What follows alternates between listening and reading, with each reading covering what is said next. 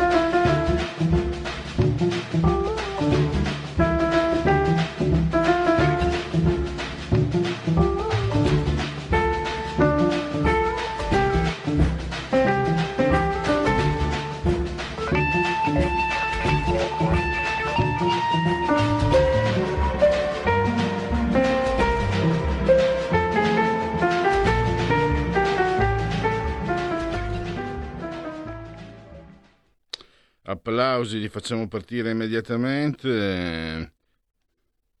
Ah, non vogliamo partire. Ah, ecco. Sono gli spettatori a pagamento. E proseguiamo, è una eh, puntata... Oila, benvenuta anche a questa simpatica ascoltatrice.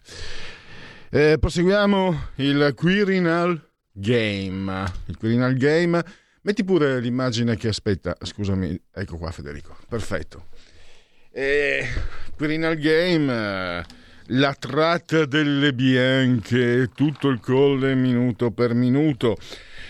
Hanno preso una pausa il direttore Giulio Chianarchi e Antonino Dan, eh, ma li sentiremo di nuovo più avanti nel corso di questa trasmissione. Intanto eh, ho, appena, ho appena visto che eh, le operazioni partiranno in ritardo, siamo in Italia e vi daremo conto di questa prima sessione di voto.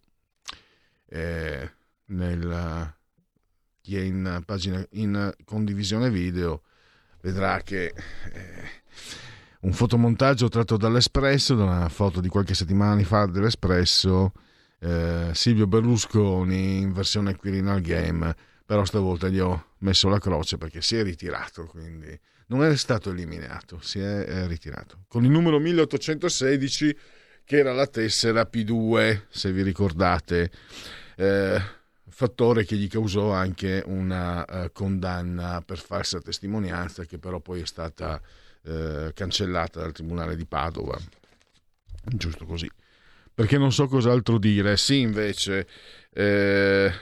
Mm, Giorgia Meloni ha, non so, ve l'avranno detto i miei predecessori, ha avanzato una figura che tra l'altro è anche gradita, è un po' che non riusciamo, almeno io non riesco ad acciuffarlo, so che è molto eh, gradito, l'ex magistrato Carlo Nordio, veneziano Carlo Nordio, che eh, è una figura mm, sicuramente di, di spicco. Non so francamente quanto possibilità, eh, quante possibilità vi siano di veder convergere su di lui eh, poi la, mh, mm, la gran parte dei voti, la maggioranza, anche se i primi scrutini richiedono il 75%. Noi comunque abbiamo, in questo punto, scusami, c'è... È, è iniziata la, la ah. votazione. Allora, ti ringrazio, vediamo se riesco eh, che succede? Solo un attimo perché si è eh, imbarcato il baracchino. allora, vediamo se riesco a uscire. Eh, eccoci qua, vediamo, vediamo, vediamo. Eh, tu da dove stavi guardando, scusami mm, Federico? Camera. Dalla camera. Eh, allora. In seduta plenaria Vedremo chi alloggerà al Quirinale. Adesso vediamo se riusciamo a aprire. Beh, tu hai il sonoro, perché se hai il sonoro intanto lo mandiamo direttamente dal tuo.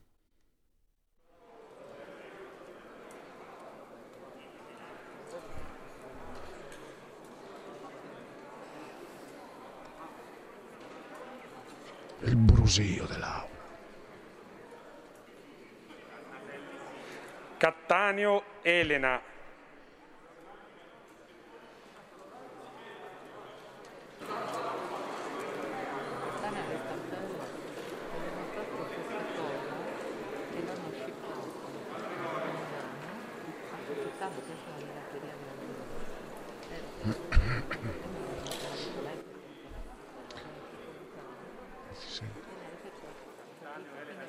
Monti, Ovviamente eh, questi sono i senatori a vita.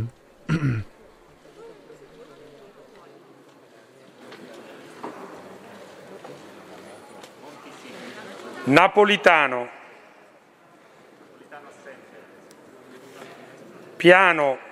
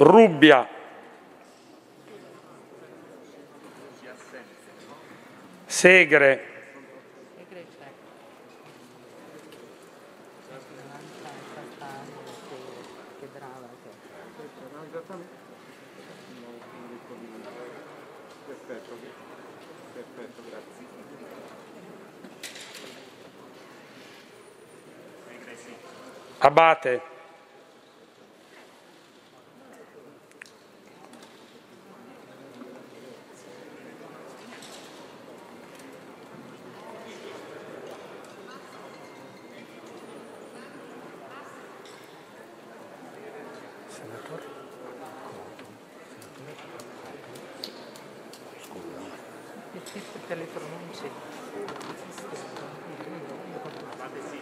Accoto.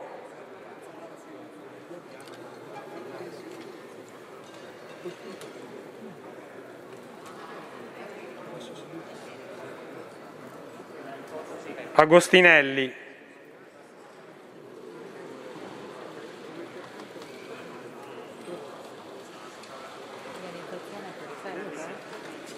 Aimi. Fare una bella organizzazione. Anche con il dispenser lì vicino. Airola.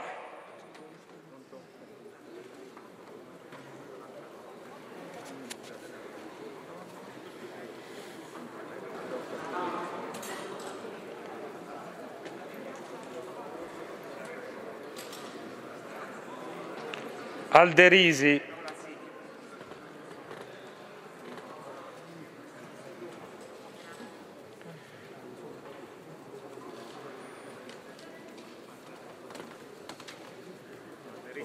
Alessandrini.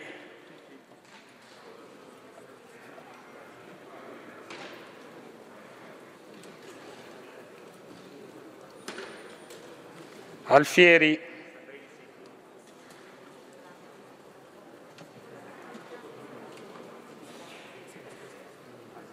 Anastasi.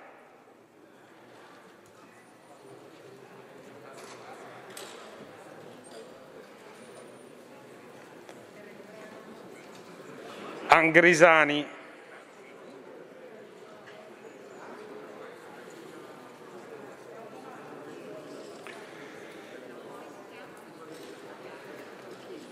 Arrigoni.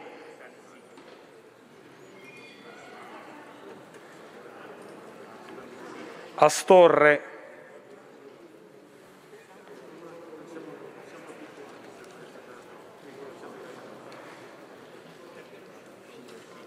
Audino.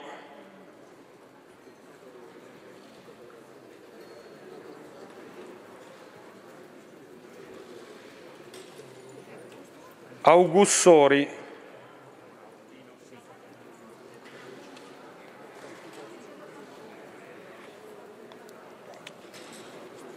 Bagnai.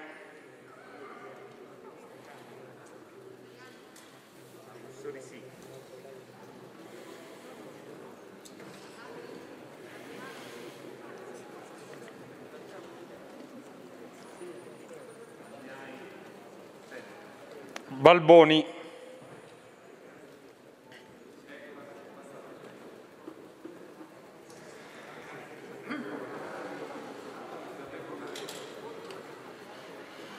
Baracchini.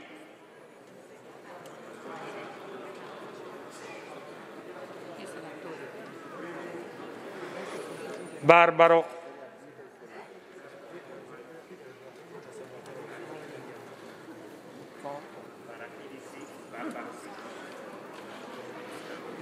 Barboni, Battistoni.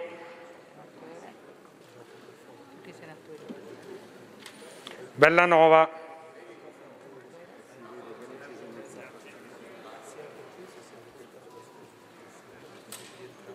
Berardi,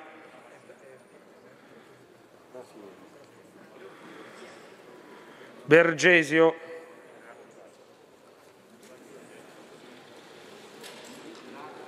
Bernini,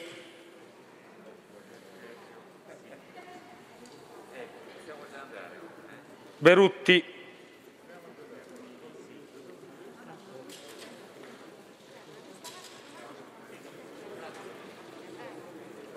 Biasotti,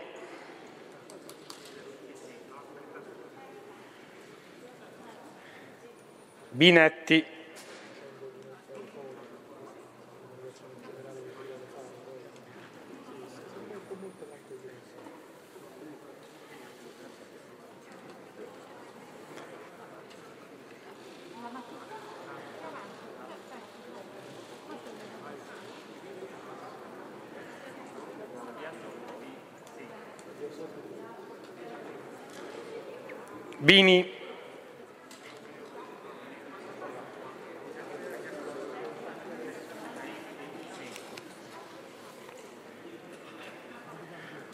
Biti,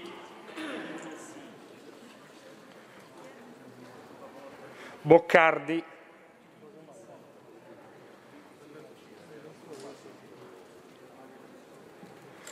Boldrini Paola, Buongiorno, Bonifazzi,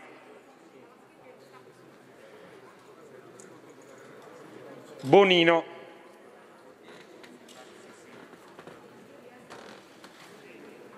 Borghesi,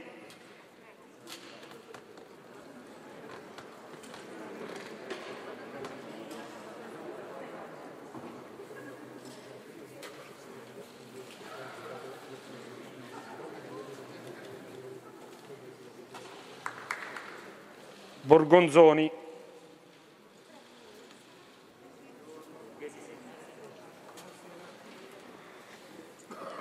Bossi Simone, Bottici, Botto, Bressa,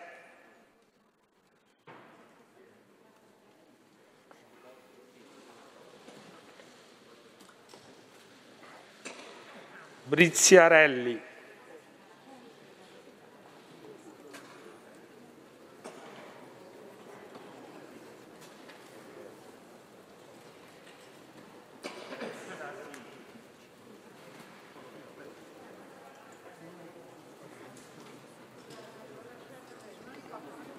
Bruzzone,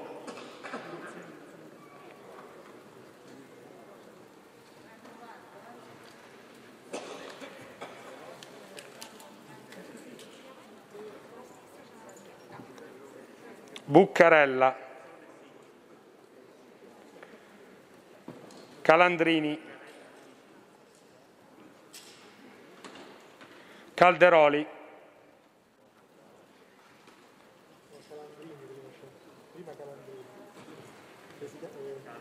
Prima Calandrini, poi Calderoni. Calandrini, Lei dovrebbe leggere Calderoli dopo che Calandrini è risultato presente. A quel punto può leggere quello sopra. Quando adesso vede il senatore Calderoli presente da tutte e due le parti, vuol dire che è stato registrato e può leggere il nominativo superiore. Caliendo, no, lo so, non fa purtroppo. Caligiuri,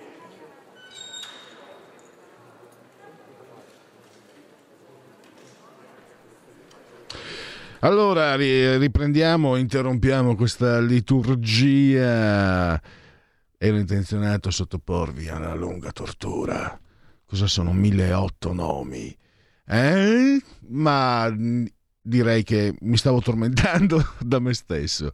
Quindi mh, avete sentito, è partito con uh, la senatrice mh, Cattano, senatrice a vita e via via tutti gli altri. Vi posso anticipare che l'orario previsto per la votazione di domani, a meno che non succeda l'inverosimile, ma non credo. Tu cosa dici, direttore? Può succedere l'inverosimile oggi? No, non credo. Preda bianca. E la tratta delle bianche. E domani alle 11 e poi mercoledì, no scusatemi, domani alle 15 e poi mercoledì alle 11, orario che dovrebbe essere confermato anche per le successive votazioni. E quindi questo è quanto. Vi ho detto, Meloni ha proposto Nordio, poi vedremo. E... Antonino, secondo te allora tu la pensi come il direttore? Un gran direttore, la pensiamo tutti come lui. Secondo te non, non ci sarà il crack al primo turno? Ma eh, secondo me no. Secondo me... È più fa- diciamo che è più facile che l'Inter passi il turno con Liverpool, dai. Ma io Allora. non sono un esperto di pallone, però questa volta la penso come te, o che la Vibonese vada in Champions League. Però il, concetto è che secondo me per il momento, diciamo che, eh, passatemi il termine, si stanno fiutando come i cani. Vediamo un pochino che cosa sentono dell'avversario, Sento sentono il buglio, sangue. sento sul buglio tra le associazioni che sostengono, le associazioni cinofile. Sono, sono indignate per questa dichiarazione. Domani Radio Libertà finirà su tutti i giornali. Posso solo dire una cosa, Bau.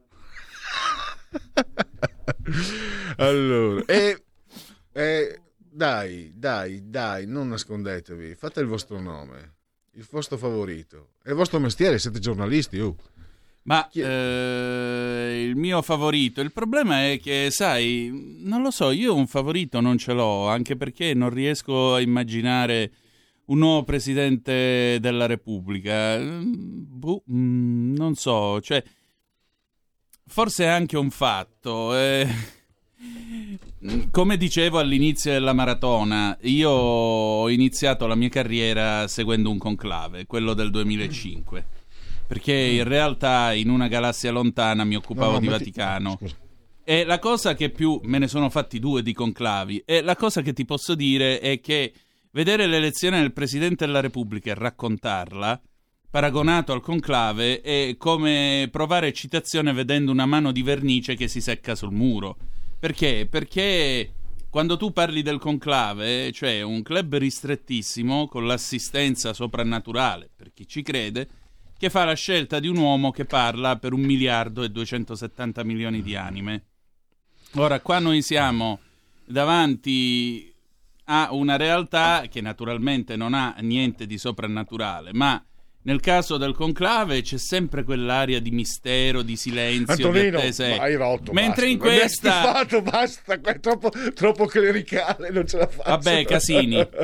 L'ho detto, Casini. Secondo me Casini.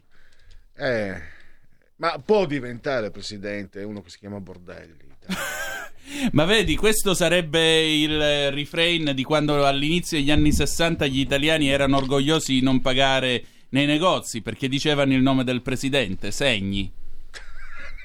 Questo non lo sapevo. Non lo sapevo. Eh, E poi sarebbe anche indicativo di un altro fatto, che non si esce dalla Prima Repubblica, c'è poco da fare. Cioè, se Casini diventasse Presidente della Repubblica, dopo Mattarella sarebbe l'ennesima riprova che la balena bianca è dentro di noi. Ma io sono nato per, per odiare la democrazia cristiana. non- Cioè, dovrò morire con la democrazia cristiana. Se fanno Casini presidente, io ti auguro di campare più di cento anni, ma ho l'impressione che dopo di lui un altro. Ma l'abbiamo già chiesto mm, alle eventuali ascoltatrici e ascoltatori se gli interessa qualcosa della maratona Cainardi e in subordine Cainardi, maratona Cainardi. Cainardi si chiama così eh, perché eh, tu forse non lo sai ma il direttore di Radio Libera si chiama Aurelio Cainardi Sì, sì, sì. Che oggi conduce con Manuel Fantoni. con Manuel Fantoni prima di prendere un cargo famoso, eccetera, eccetera. Esatto. Ma eh, stavamo dicendo questo, eh, Federico, smolla, apri le linee, perché vorrei capire se qualcuno ha interesse per questa partita del Presidente della Repubblica e in subordine, se gli interessa questa partita del Presidente della Repubblica, chi vedrebbe nell'augusto ruolo di Presidente della Repubblica, giusto appunto. Quindi Pronto? 02 66 20 35 29, poca ironia qua. È Perché- Radio Libera? Chi è? Eh, senta, sono un ascoltatore, chiamo da Vibo Valencia, eh? Mi chiamo, mi chiamo eh, Giacomo dalla Chiesa, eh? Cosa voleva dire Giacomo? Ma eh, secondo me Cainardi potrebbe essere un buon presidente della Repubblica. Lei che cosa ne pensa, Pelle? Penso che senza ma come no, Cioè, assolutamente sì. Quanto Non- servilismo in questa puntata, fratelli e sorelle.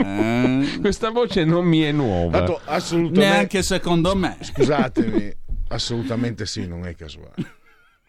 Non è Cosa? casuale. Assolutamente sì. Questo- Scusate, un momento di emozione. Sta No, per votare vo- Craxi. Craxi, Oh, Craxi. Dopodiché c'è Crimi però. Vi manco già? Vi sto mancando. Assolutamente Allora, sì, allora. è perché Edoardo Albinati odia queste, queste locuzioni, lo ha scritto nel suo libro e quindi l'ho detto apposta per farlo incazzare nero. Assolutamente sì. Espressioni di questo genere lui Mm. le odia, lo ha anche detto testualmente. Eh, beh, ha ragione. Così come ha detto che Io concordo. Così come assolutamente no, assolutamente è bellissimo assolutamente. Ma assolutamente sì, non Oh. vuol dire niente. Cosa dire? Relativamente sì. A me personalmente fa incazzare assolutamente sì. Assolutamente Perché E siccome- servilismo culturale nei confronti Sì, della sì. lingua inglese. Ah, quindi Ma insomma, Edoardo eh, Albinati. vogliamo abbiamo coinvolgere il popolo? Abbiamo Edoardo, Edoardo Albinati tra di noi. Ah, Allora, beh, coinvolgiamo perché- il popolo. che dolore. 02 66 Sono 20 15 e 30. 35 20 no, che cos'è? C'è la pausa, credo. Eh, 15 e pausa. 30. Stai ascoltando Radio Libertà. la tua voce libera, senza filtri né censura. La tua radio. Stai ascoltando Radio Libertà. La tua voce libera, senza filtri né censure. La tua radio.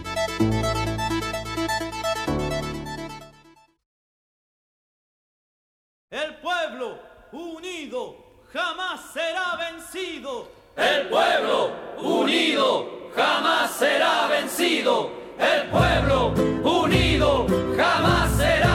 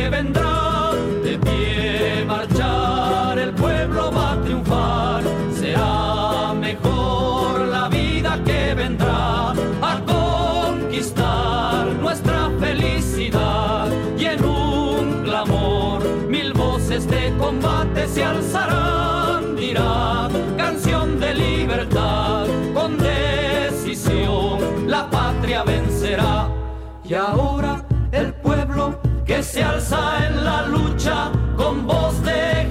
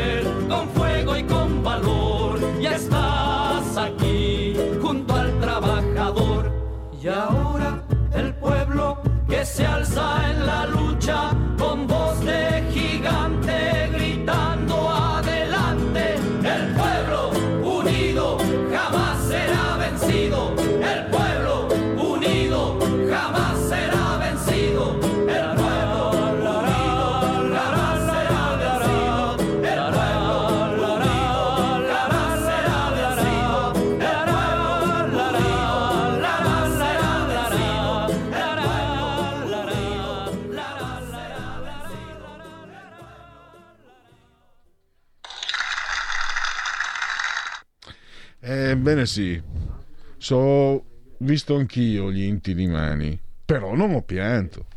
Radio Libertà era Gaber per chi non se lo ricordasse, una citazione di Gaber. Questi sono gli inti di mani, Radio Libertà, quindi aria nuova. El pueblo unidos jamás será vencido. E una telefonata. Prego. Pronto? Eccolo qua. Buongiorno. Buon pomeriggio. buongiorno a lei. Buonasera. Buonasera, il dottore ingegnere. Cardinale, cardinale, no, perdono, ho sbagliato il titolo. El pueblo unido jamás sarà vencido, ma il pueblo unido sempre a tomar por el culo. Questo è. Tradotto, eh. Sempre a tomar- in, in spagnolo culo non è una parolaccia, eh. Si dice culo, non si dice culo, si dice culo. E secondariamente io vedo come, perché dopo il posto dei casini, io andrei a livelli molto superiori, molto superiori. Io proporrei Rosy Bindi, perché con Rosy Bindi toccheremo le vecchie dell'altissimo. Ciao. Rosy Bindi è un nome che è circolato peraltro. Mentre devo dire, mh, il nome di Casini, adesso che mi ricordo, l'aveva detto due o tre mesi fa eh, Umberto Bossi. Il primo a fare il nome di Casini ha detto Bossi che vista la- il panorama complessivo poteva sbucare quello che lui chiamava carognit eh, del. Dell'uratori. Dell'uratori. Mm. Il carugnin dell'uratori. No, carognit mi sembra. Eh, Carognit è il plurale. Carugnin è il singolare. Eh, ma, ma Casini è plurale, quindi era sicuramente. Allora 02 66 20 35 29 ehm, beh insomma la cosa è bana- banale banale ma, ma mi interessa pure saperlo. Se qualcuno di coloro che ci stanno ascoltando ha un'idea o gli piacerebbe una candidatura in particolare e perché è molto semplice perché eh, una candidatura particolare Che- per quale motivo per quale motivo magari mh, ritenete importante questa mh, al di là diciamo degli equilibri politici che ne discendono che sono ovviamente mh, in grado di determinare degli effetti anche per il prossimo futuro politico ma perché secondo voi questa partita qui può essere interessante importante? Chi vedreste bene come presidente della repubblica allora 02 66 20 35 29, poi domani magari invece ripercorriamo con Antonino anche eh, Danna eh, i- alcuni dei passaggi dei discorsi di insediamento dei Presidenti della Repubblica in forma scritta eh, per i primi e mh, peraltro ne tireremo fuori qualcosa anche in forma, in forma audio, Audio perché video, qualcosa sì. abbiamo di più recente di più documentato. Secondo voi, ve lo chiedo così, chi è stato il Presidente della Repubblica che vi ricordate di più? Tu Pierluigi? Boh, Quello che ti è rimasto in mente? No, sinceramente è sempre stata una figura molto strana. A me, Mm. a me molto strana. Antonino? Pertini, Pertini perché sono un tifoso Mm. di calcio, quella volta ancora mh, simpatizzavo per Arsenal. Con lo scopone scientifico al ritorno dai mondiali? No. Prima. Però, però devo dirti una cosa anche, che di Pertini purtroppo ricordo anche il caso del, del bambino che era precipitato e lui che è andato... Alfredino, a Vermicino. Alfredino, Mm. e lui che è andato con tutta la sua scorta ha ostacolato, Sì. ostacolato le operazioni di salvataggio. Quindi... Allora, c'è una telefonata, poi... Anche se ricordo di Pertini la lettera di quando era prigioniero durante il fascismo, incazzato nero verso Sua la madre, madre. che aveva chiesto la grazia. Allora, chi è in linea? Pronto? Eh, ciao, buonasera a tutti. Buonasera. Eh, sono Ornella dalla provincia di Lecco. Io dico quello che mi piacerebbe, cioè Sì. quello che vorrei.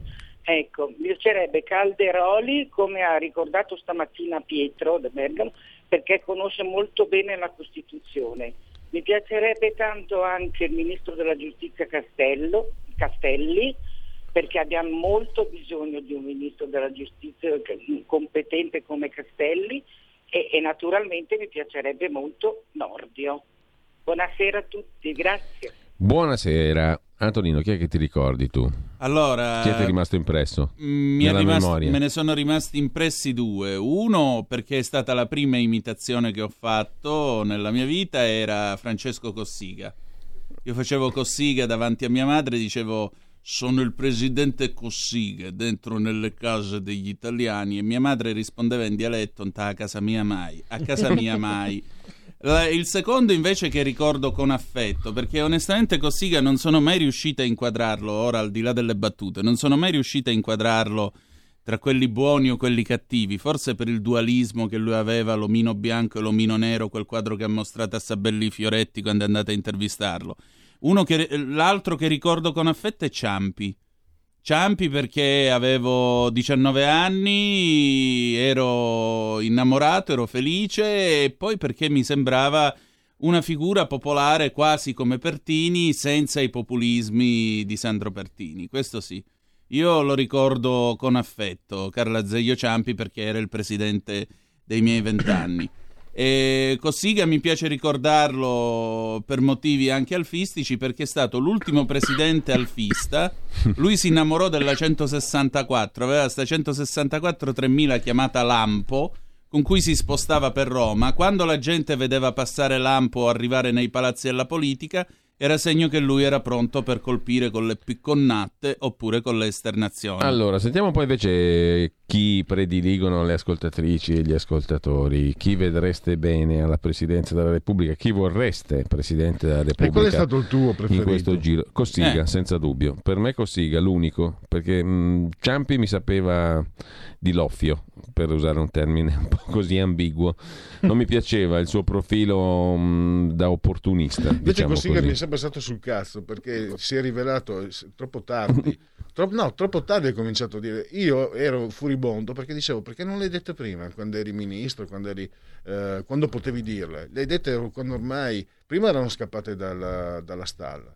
Che fosse una persona di una intelligenza, probabilmente fosse il, il presidente più intelligente che ho visto io, probabilmente, ammesso che il mio giudizio possa valere qualcosa, ma sicuramente un uomo anche grandissimo, però mi, mi fece eh, davvero in- infuriare come cittadino proprio per questo fatto. Dovevi dirle prima, non dopo, quando ormai non ha più nessuna influenza. Sì, può essere. Poi va anche detto che quelle che ha detto non sono servite a nulla, perché in ogni caso, ma chiunque fosse stato nel- al posto suo, secondo me non avrebbe sortito Tu, alcun tu sei, effetto. sei molto giovane, ma guarda che i primi anni, lui fu eletto nel, Nell'85. nell'85, guarda che i primi anni è sempre stato zitto. Infatti lo chiamavano il sardo muto. C'era Eh, una sì. famosa vignetta di Staino sull'unità dove lui era ritratto Me dietro la ricordo il tenda. sardo muto, però ehm, questo non implica il fatto che le cose che lui ha detto non siano poi state fondate, vere, condivisibili.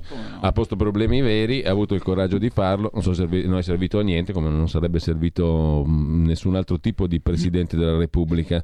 Se anche avesse Vabbè, iniziato allora- nell'85 a, fare le- a picconare, non sarebbe successo un Sì, tubo. e allora dobbiamo No, riflettere- nell'85 gli avrebbero fatto il TSO direttamente perché Ma- politicamente parlando Sì, era ma- ancora guerra Ma fredda. la vera, quindi- la vera riflessione è la figura, questa figura che nel dopoguerra Utovaldo Spini spiegava, sicuramente aveva un significato per eh, la forma istituzionale di questo paese, la Repubblica Sì, che esce dal fascismo. Io, io l'ho sempre eccetera. visto un po' come la prosecuzione fuori tempo, del- de- eh, parlavamo prima dello statuto Del albertino del re. Purtroppo è rimasto là, una specie di, Eh, di simulacro di qualcosa che... Eh, Così. Quindi andrebbe superato. Per Quindi quello così questo- che mi piaceva, perché Ah. dava un carattere empirico, almeno l'ha dato a un certo punto a questa Presidenza della Repubblica, che altrimenti sarebbe stata una specie di, di- di- di re senza, senza la monarchia.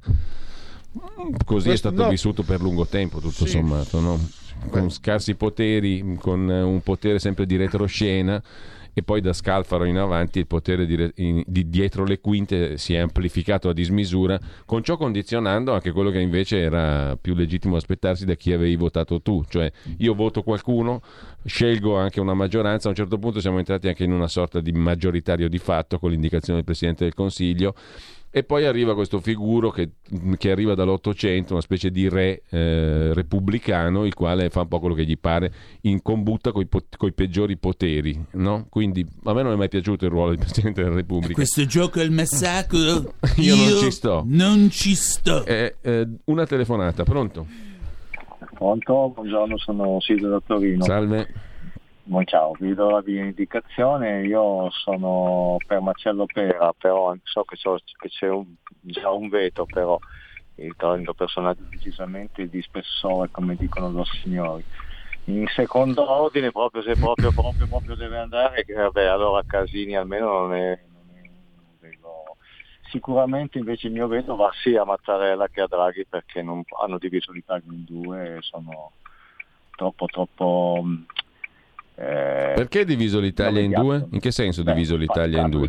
quando- vai a dire che chi non si vaccina uccide, tu stai dividendo l'Italia in due, non puoi dire una cosa del genere, devi comunque gestire tutto il popolo, non devi mettersi uno contro gli altri. Eh, non, si- non è una, non è una frase da, da statista, no, assolutamente.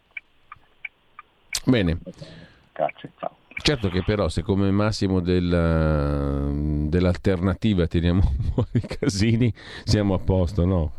Non vi pare? non dimmi- Abbiamo passato anni e anni e anni e anni per niente È dal, praticamente. è dal 1983 che eh, mi provoca crisi di orchite. Ero molto giovane, me le provoca. Solo a vederlo, quando, quando entrò in Parlamento, era proprio la democrazia cristiana, quella, com- quella che io ho sempre visto come assolutamente... Fatto... Adesso purtroppo sto scoprendo il, de- il democristiano che c'è in me.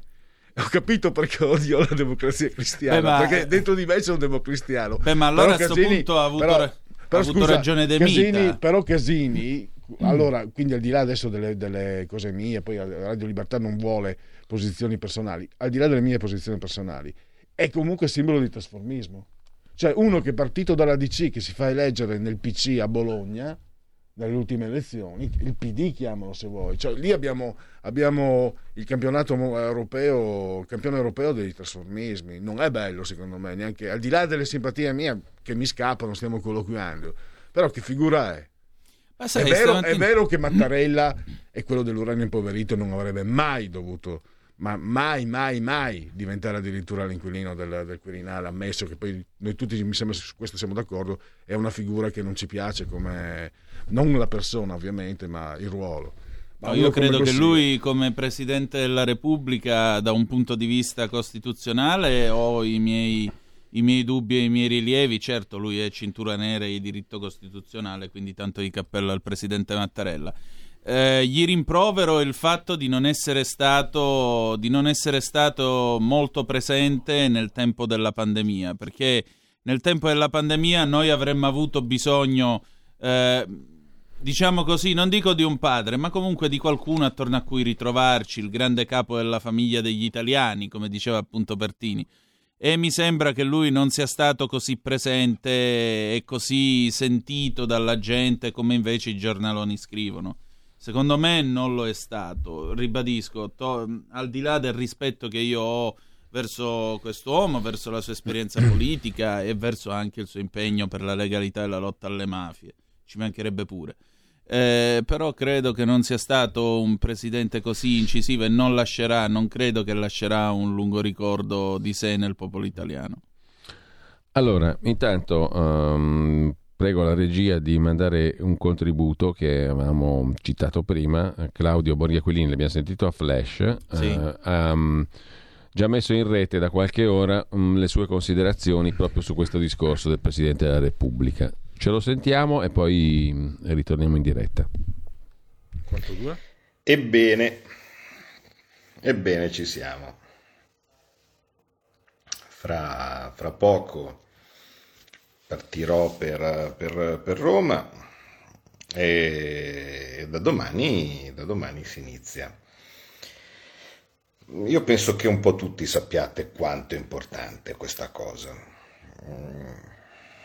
Io boh, personalmente posso solo dire che, che è una grande fortuna, insomma, cioè nella mia vita voi sapete che ho fatto altre cose, ho, fatto tutto, ma riuscire anche a partecipare all'elezione di un Presidente della Repubblica è boh, mm, una discreta fortuna, un'opportunità, un onore, non lo so, insomma, mm, qualcosa che, eh, che ovviamente non, non capita a tutti e quindi sono, sono ovviamente onorato e felice di poter, di poter far parte di questo, di questo momento.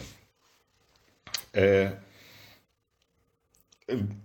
più o meno ormai tutti sapete come funziona, quindi non, non ve lo ripeto eh, e ehm, non ve lo ripeto e, e- e al massimo poi magari vi faccio vedere qualche dettaglio poi una volta che, che iniziano le cose, anche perché in una maniera o nell'altra sarà un po' diverso rispetto alle altre volte, purtroppo, perché l'emozione di tutti i parlamentari all'interno di una Camera sola, ehm, l'applauso, il momento dello spoglio no? e così via, ovviamente non ci saranno per le solite rotture di scatole sui vari distanziamenti e similari, poi oltretutto ci si aggiunge pure il, il famigerato, il famigerato drive-in. Vabbè. ne abbiamo viste tante, vediamo, vediamo anche questa. Però eh, io ci tengo e, e volevo diciamo essere con voi stasera per una riflessione secondo me importante. Non è stato un anno facile, ma diciamo anche non sono stati due anni facili, ma diciamo anche che non sono stati quattro anni facili no, di, questa, di, questa, legislatura, per diversi motivi.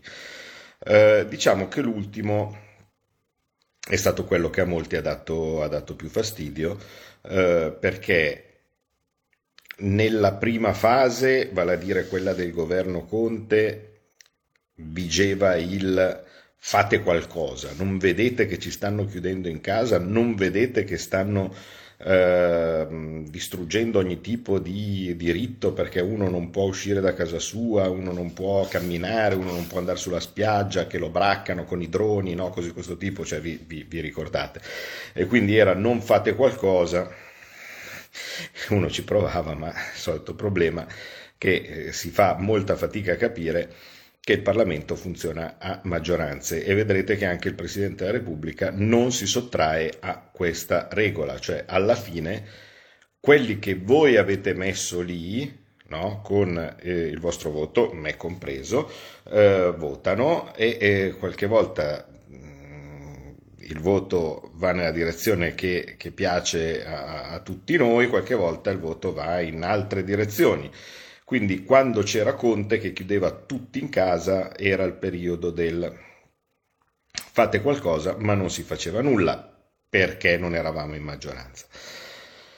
Quest'anno è stato ancora più difficile da capire perché pur essendo in maggioranza tante volte all'interno di questa maggioranza che non è una maggioranza politica ma è un governo di più o meno unità nazionale eh, si era in minoranza. E allora le idee non passavano e a quel punto parte il famoso punto del ah ma al governo ci siete anche voi, se c'è una cosa che viene fatta dal governo voi non eravate d'accordo ma tanto l'avete fatta lo stesso e alla fine l'avete firmata, per cui al governo ci siete anche voi e così via. Io capisco tutto. Eh, supponiamo che la scelta giusta fosse stata non entrare al governo. Ok? Eh, mm, chi mi conosce sa che può anche essere stata una cosa che magari posso aver pensato. Ma arrivati al punto della presidenza della Repubblica, voi lo sapete cosa sarebbe successo? Sarebbe successo che qualora la Lega non fosse entrata al governo, si sarebbe formata la famosa, lo sapete, no? la maggioranza Ursula. Vale a dire, Forza Italia avrebbe seguito Draghi con la maggioranza e noi saremmo andati all'opposizione insieme con, insieme con Fratelli d'Italia. Ecco, in questo caso io per primo, eh, lo dico, devo ammettere che in questo momento non ci sarebbe partita per il Quirinale. In questo momento non ci sarebbe partita perché ci sarebbe una maggioranza che a quel punto sarebbe diventata una maggioranza politica solida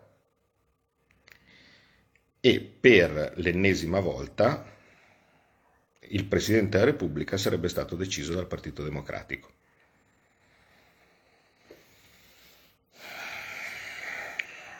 Il, la palla di vetro non c'era nessuno. No, io sì. A dire la verità, io ce l'ho la palla di vetro, quindi ogni tanto qualche volta il futuro lo vedo, ma in questo caso non l'ho visto.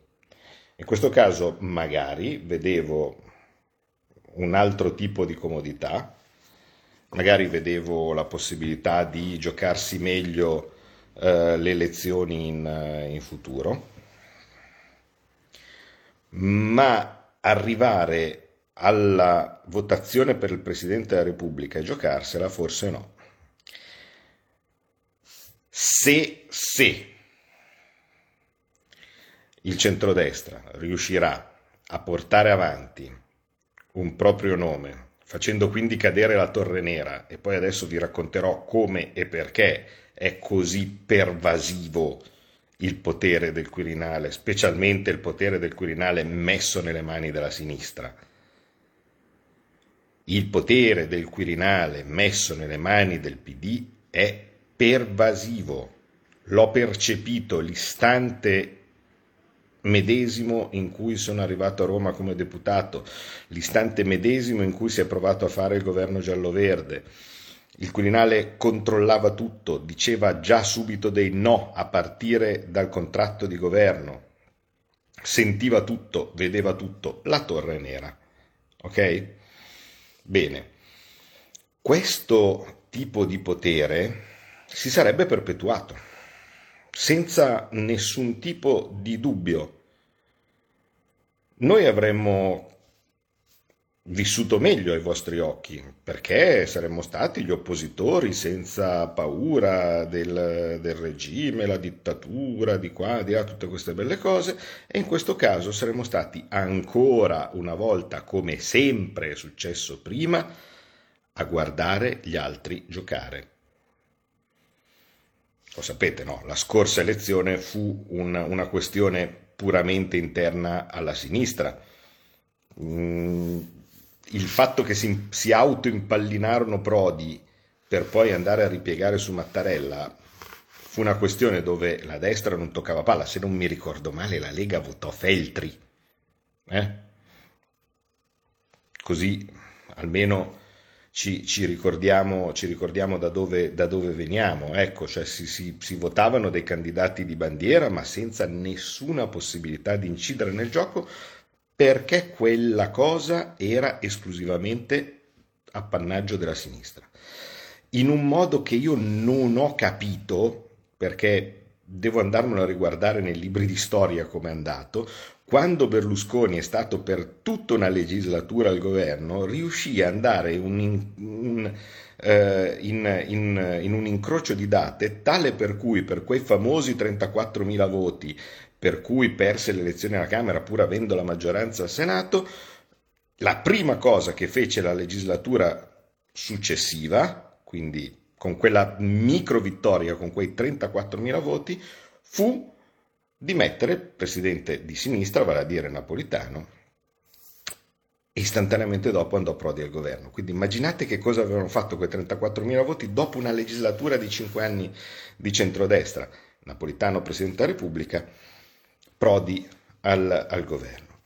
Eh, questo mm, si perde nella notte dei tempi. Cioè, non, non, il, il, la stretta del Partito Democratico sulla carica del Presidente della Repubblica non è mai stata mollata, con le buone o con le cattive. Se scombinando i piani, quindi riuscendo a entrare nel, nella maggioranza e quindi mantenendo nel centrodestra eh, il, il Forza Italia, quindi se questa mossa di, di, eh, di Salvini e della Lega alla fine non solo e, secondo me è già oggettivamente una vittoria per lui eh, riuscire in questo momento a essere della partita.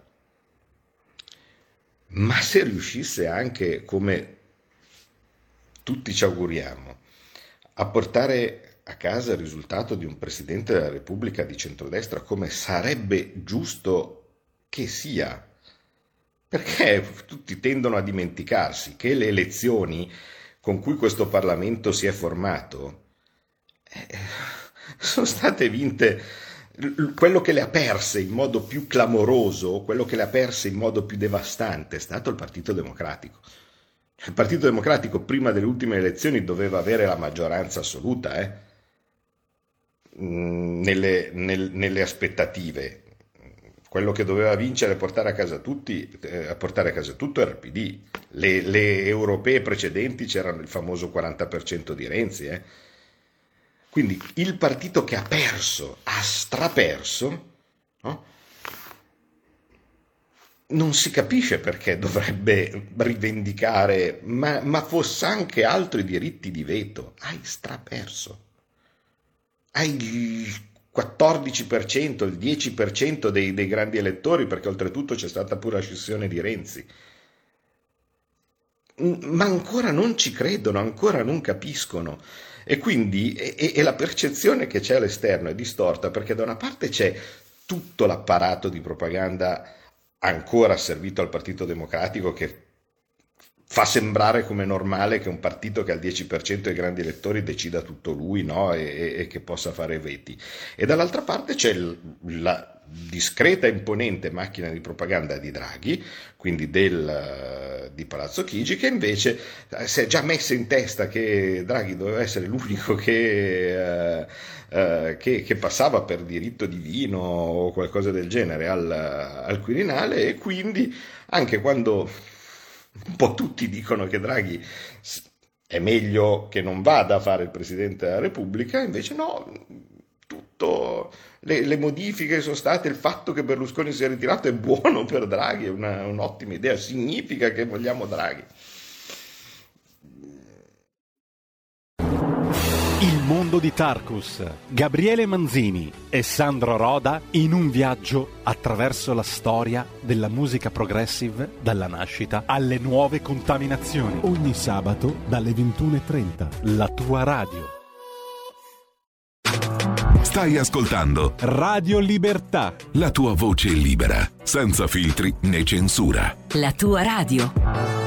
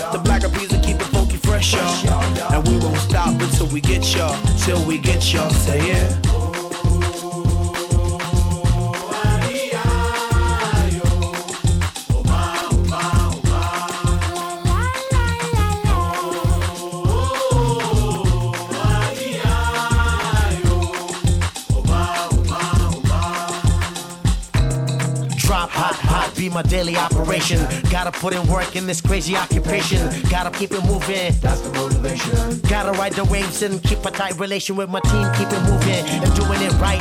I've been lab every day till daylight. That's the way things move in this monkey business. We took an old samba song and remixed it.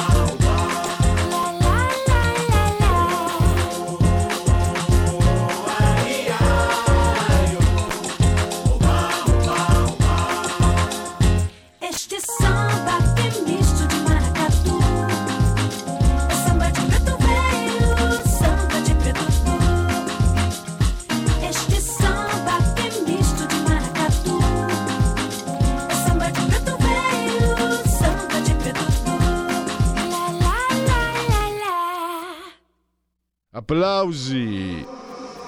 One for the trouble. E ormai sta succedendo di tutto. Dunque, tra cinque minuti Andrea Ropa parleremo di economia intanto però facciamo sentire Mitraglia. Non lo facciamo sentire Mitraglietta. Non lo facciamo sentire. Ecco, lui che ha lanciato nell'Olimpo del grande giornalismo Gianluigi Paragone, se vi ricordate, è uno dei meriti maggiori del direttore della 7 e di Mentana che stava- stiamo parlando. Me lo ricordo io quando dirigeva il TG5, come difendeva Silvio Berlusconi, salvo poi mollarlo, fantastico. È un italiano perfetto. Allora, andiamo avanti. Ah, aspetta, qui c'è qualcuno che deve parlare. Mi consenta di esprimere le mie più sincere congratulazioni e i miei complimenti per questa maratona al direttore Aurelio Cainardi, che è un grande direttore e tutti ce lo ricordiamo esattamente. Aurelio Cainardi.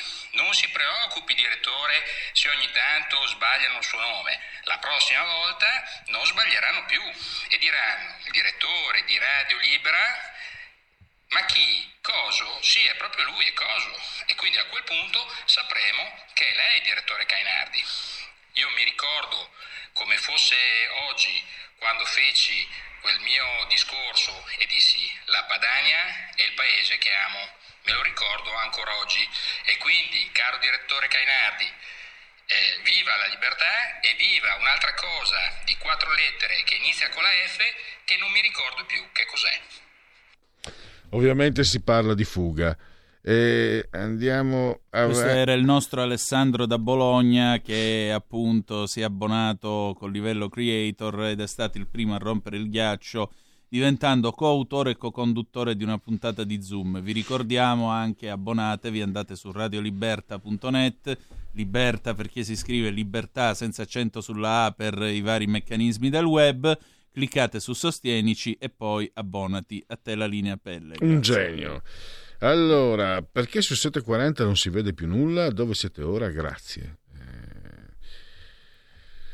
A proposito di candid- candidature, Teomondo Scrofalo, più di 50 anni? Chiedo per il solito amico Andrea. Eh, non riusciranno a farlo né oggi né mai. Il tredicesimo presidente. Meditate, paragonando la locandina di Alien alla fine anni 70, nella Prima Repubblica nessuno può sentirti urlare. Nel film era dello spazio, nessuno. Questo è Andrea da Torino. Eh, chiedo, ma se rimandassimo l'anno prossimo, sarebbe stato anche. No, non sarebbe stato, sarebbe stato anche omogeneo. Cioè, tu eleggi un Parlamento, un Presidente della Repubblica con un Parlamento che il prossimo anno non c'è, cioè neanche, neanche nei numeri. Ma guarda, questo è un discorso che abbiamo affrontato prima col politologo Galimberti, infatti. Cioè, alla fine della fiera chi è che sta eleggendo questo Presidente della Repubblica? Un Parlamento che, sì, sulla carta è quello uscito dalle elezioni del 2018, ma nella sostanza, se diamo ascolto ai sondaggi, certamente non è più rappresentativo degli umori e del, diciamo, per fare un po' i fighi, il sentiment della nazione. Tra l'altro aggiungerei a partire dalla prossima legislatura con un numero minore di elettori. Quindi a maggior ragione la domanda che io pongo è ma non è meglio passare all'elezione a suffragio universale del Presidente della Repubblica con appositi annessi poteri? Letta e Conte hanno capito come distruggere CD e Salvini in particolare. Basta sempre dire no alle proposte e lasciarlo cuocere. Bella situazione, partiti finiti, mi scrive Maurizio. Ci rendiamo conto che anche in questo caso si parla di persone senza un accenno al programma e alle loro prospettive. Allora, il conto tra Salvini e Meloni che si è concluso. Uh, più tardi eh, Salvini vedrà singolarmente Enrico Letta e Giuseppe Conte. Questo ascoltatore invece propone Bossi e poi eh, godrei come un matto se fosse vero. Ah, questa sì, circolava. Schede bianche 105, schede nulle 13. Proclamo eletto Presidente della Repubblica Rocco Siffredi. Ecco, il nostro ascoltatore godrebbe se fosse vero. Vabbè, diciamo che. Oh Madonna che paura, adesso mettete Bala Valseriana del Bepi, Giacomo da Berghem, che è il simbolo anticomunista. Ciao ragazzi, visto il periodo di Virostar, emergenze varie di PCM, lo, io vorrei bene Sgarbi, scrive Eric da Varese. Ultimi messaggi, sono favorevolissimo anch'io a Calderoli perché non sarebbe in balia dell'entourage quirinalizio, lo scrive Alba, Albi da Ferrara. E lo scorcio della pedonale per Portofino.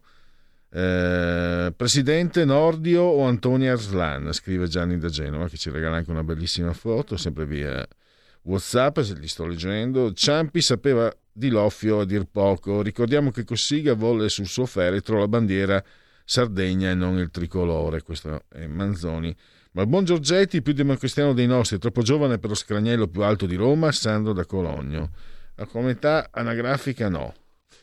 Allora, eh, adesso andiamo in collegamento Skype eh, con il nostro prossimo ospite. Cambiamo, prendiamo una pausa da questo Quirinal Game, eh, ma Innanzitutto salutiamo e ringraziamo Andrea Ropa che è direttore di economia e lavoro, la, mm, l'inserto economico di QN e responsabile anche delle pagine economiche di QN. Benvenuto Andrea e grazie per essere qui con noi. Grazie dell'invito. Andrea, eh, un quadro sull'economia come facciamo sempre con te, però oggi è la giornata in cui c'è stato questo esordio iniziato con eh, la senatrice Cattaneo. Un tuo, una tua opinione, anche perché volevo chiederti, quindi voglio stare sul, sul pezzo, il, il, mondo dell'economia come guarda a questo, diciamo, questa liturgia quirinalizia? È interessato? Eh, cosa si aspetta? Volevo sentire da te, insomma, che sei un addetto ai lavori, cosa ne pensi? Allora, Pierluigi, guarda, il mondo dell'economia, eh, hai, hai, centrato tu il termine, hai parlato di liturgia. Ecco, il mondo dell'economia non vuole, non vuole le celebrazioni di carattere liturgico, cioè il mondo dell'economia vuole delle certezze solide, eh, vuole eh, una personalità di alto profilo che venga eh, eletta con una maggioranza solida e non al termine di lunghe giornate di, di, eh, di, appunto di, di liturgie di liturgie politiche che sono trite, ritrite, viste, già viste e sono una cosa tipica della tradizione italiana che, eh, che i mercati eh, non, eh, non, gradiscono. Quindi la cosa migliore sarebbe convergere eh, nel, nella, nella, maniera diciamo così più veloce e anche più eh, diciamo così, più compatta possibile sul nome di una personalità che in qualche modo possa eh, rassicurare i mercati. Ecco, mm, per esempio, ecco, per esempio, quando fu eletto Ciampi, che era stato um, governatore della Banca d'Italia, il mondo dell'economia si aspettava delle, delle svolte Mm, c'è una figura, volevo chiedere, vorrei, è quello che volevo chiederti adesso, c'è una figura che magari con Ciampi non accadde, mi sembra, e invece adesso potrebbe esserci una figura che darebbe più garanzie al mondo economico. Scherzando ma non troppo, un ascoltatore via WhatsApp indicava, e qui siamo in Casa Lega, Giancarlo Giorgetti, ma volevo più che un nome, magari un identikit, se esiste, se c'è. Beh, è, assoluta, va da sé che la, la soluzione, come dire, sicuramente preferibile per quello che riguarda i mercati per via anche di una visibilità internazionale e di, una, e di, e di precedenti esperienze, il nome, il nome, più gradito ai mercati sarebbe sicuramente quello di Mario Draghi che sarebbe in grado di garantire comunque una, un'assoluta continuità oltre che appunto una, eh, un prestigio personale tale da, da, da poter essere al riparo da qualsiasi tipo di, di, di, dire, di tempesta a livello, a livello finanziario. Eh, il nome di Giancarlo Giorgetti, che è un, un, un economista di spessore, è sicuramente un nome, eh, un nome autorevole.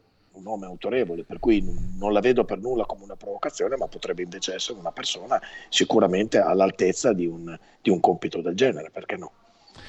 E veniamo all'economia, eh, cerchiamo di orientarci. Perché Andrea ci sono eh, segnali eh, molto positivi, il PIL mondiale più 5,6 nel 2021, nel 2020 era stato meno 3,4 eh, poi c'è il commercio è cresciuto dell'1,6%, la produzione industriale più 2,3%, però, però ci sono i rallentamenti previsti per quanto riguarda gli USA che eh, caleranno al 3,7 il PIL rispetto al 5,6 del 2021 e l'area euro 4,3 dal 5,2 poi c'è l'inflazione poi c'è il problema energia.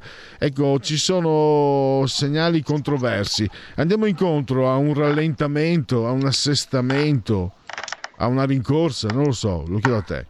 Ma difficile, difficile dire a cosa andiamo incontro eh, anche perché quello a cui andiamo incontro dal punto di vista congiunturale ed economico è strettamente dipendente da alcuni parametri che sono non tutti congiunturali, il primo dei quali anzi non è assolutamente congiunturale, ma è eh, la risposta eh, alla, alla, pandemia che si sta evidentemente protraendo al di là di ogni, di ogni, più, infausta, di, di ogni più infausta previsione.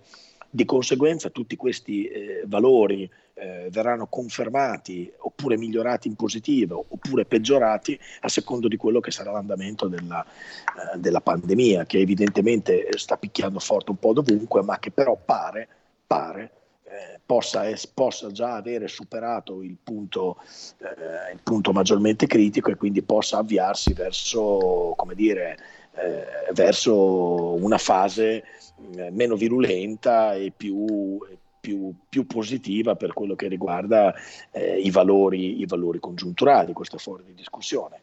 Su questa situazione eh, pandemica, appunto, che non è una variabile di carattere congiunturale, non è una variabile di carattere economico, si innestano una serie di, eh, di, problematiche che hanno rilevanza mondiale, due, due, su tutte le hai già citate, sono eh, la recrudescenza dell'inflazione che soprattutto negli Stati Uniti, ma adesso anche in Europa, eh, ha di nuovo rialzato la testa, eh, portando a, a, portandosi a valori che non si vedevano ormai da un decennio e quindi minacciando eh, fortemente l'erosione del potere d'acquisto degli stipendi e dei salari, e questo è un nemico importante eh, con i quali le banche centrali stanno già cominciando a, a confrontarsi, eh, agendo evidentemente sulla leva eh, dei saggi di interesse, lo avete visto, che sono eh, di nuovo ripartiti dopo molti anni eh, prossimi, eh, dopo molti anni prossimi allo zero, questo dell'inflazione è sicuramente una,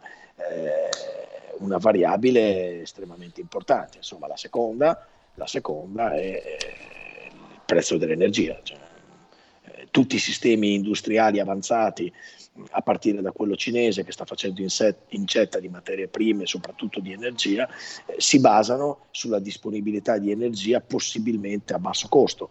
Eh, in, questo momento, in, questo momento, anche variabili di carattere geopolitico, vedete la situazione per esempio eh, al confine fra la, fra la, Russia e l'Ucraina, eh, che è un, un, punto, è un nodo strategico fondamentale per quello che riguarda il passaggio del gas eh, russo eh, in Europa, eh, per molti motivi appunto eh, il, il, prezzo dell'energia è schizzato alle stelle, è su valori estremamente alti, perfino il petrolio, perfino il, il vecchio petrolio eh, si è riportato ormai vicino ai 100 dollari al barile, quindi lo vediamo e lo vedremo soprattutto nelle prossime bollette, il costo dell'energia eh, si è, spaven- è, è spaventosamente aumentato e questo non possiamo pensare che non impatti in maniera, eh, in maniera eh, netta e a tratti anche drammatica sui sistemi, di, sui sistemi produttivi e di conseguenza evidentemente anche,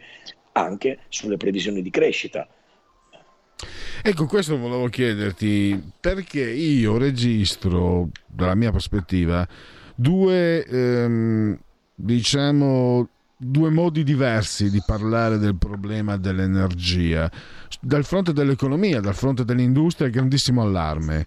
Eh, mentre possiamo dire presso l'opinione pubblica al massimo c'è un po' di paura per l'aumento della bolletta. Volevo capire, in certi momenti sembra quasi di ritornare al 73, no? alla crisi del 1973, eh, le domeniche a piedi, eccetera, eccetera, eccetera. Eh, volevo sentire da te cosa ne pensi. Guarda, io escludo che si, po- vi possa essere un ritorno alle, alle, domeniche a piedi, anche perché ormai le automobili funzionano con, con, una pluralità ormai di combustibili e quindi allora era uno shock petrolifero e, e portò in, inevitabilmente a questo tipo di conseguenze. Io credo che i due parametri che tu hai citato prima, cioè l'allarme dal punto di vista del mondo produttivo e delle industrie e l'allarme dal punto di vista eh, dei cittadini eh, che in qualche modo si accorgono di questo shock energetico dal, dal costo della bolletta, pur essendo differenziato, come tu dici, eh, saranno in qualche modo destinati a a coincidere in un parametro unico, anche Poi perché fa... evidentemente l'aumento spropositato dei costi dell'energia porterà poi ad un aumento eh, assolutamente proporzionale mh, di quello che riguarda non soltanto la bolletta energetica, ma per i consumatori l'aumento di tutto, cioè tutte le merci che vengono, eh, mo, mh, che, che vengono movimentate eh, su gomma eh, ovviamente risentiranno in maniera eh, palese ed evidente dell'aumento del costo dell'energia. Quindi comunque l'aumento dei costi dell'energia si riverberanno su tutti i beni di consumo e quindi sono certo che poi i cittadini si accorgeranno del, di, di, di, questo shock energetico non soltanto semplicemente dalla bolletta raffrontata, quella di un anno prima, che sarà sicuramente maggiorata almeno del 30%, nonostante eh, l, l, l, il calmiere che ci ha messo il governo buttandoci sopra 9 miliardi, ma se ne accorgeranno per il fatto che tutti i beni eh, tutti i beni cresceranno di prezzo proprio per il fatto che vengono movimentati con, eh, con carburanti che siano essi il gas, siano essi l'energia elettrica, siano, sia esso il petrolio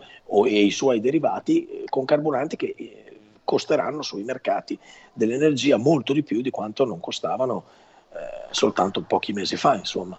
Quindi sono due parametri che convergeranno insieme. Eh, Andrea, eh, ho qui anche il collega Antonino Danna, stavamo seguendo insomma, lo svolgimento dei lavori quirinalizi, diciamo così, che voleva rivolgerti però una domanda sempre su, su questi argomenti. Gli do la parola, prego Antonino. Grazie certo. Luigi, buon pomeriggio Andrea. Con molto piacere. Con molto piacere.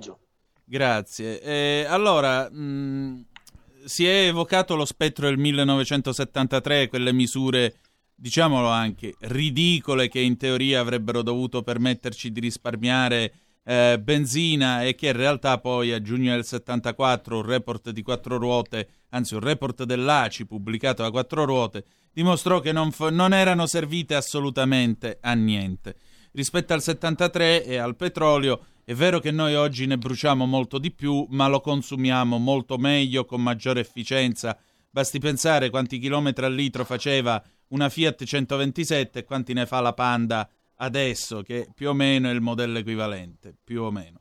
Ma venendo alla questione della corrente elettrica, volendo aiutare questo paese, io mi ricordo uno sketch con Sabina Guzzanti nei panni di D'Alema che parlava con la pianta e diceva se vuoi aiutare questo paese vai a petrolio, brucia petrolio che così aiuti il paese. Ecco, io invece suggerirei è bruciare gli atomi, il nucleare, quanto tempo ci vorrebbe per avere una produzione di corrente elettrica nucleare in questo paese con i nuovi reattori e così via? e quanto questo inciderebbe sulla nostra bolletta sia in positivo che in negativo?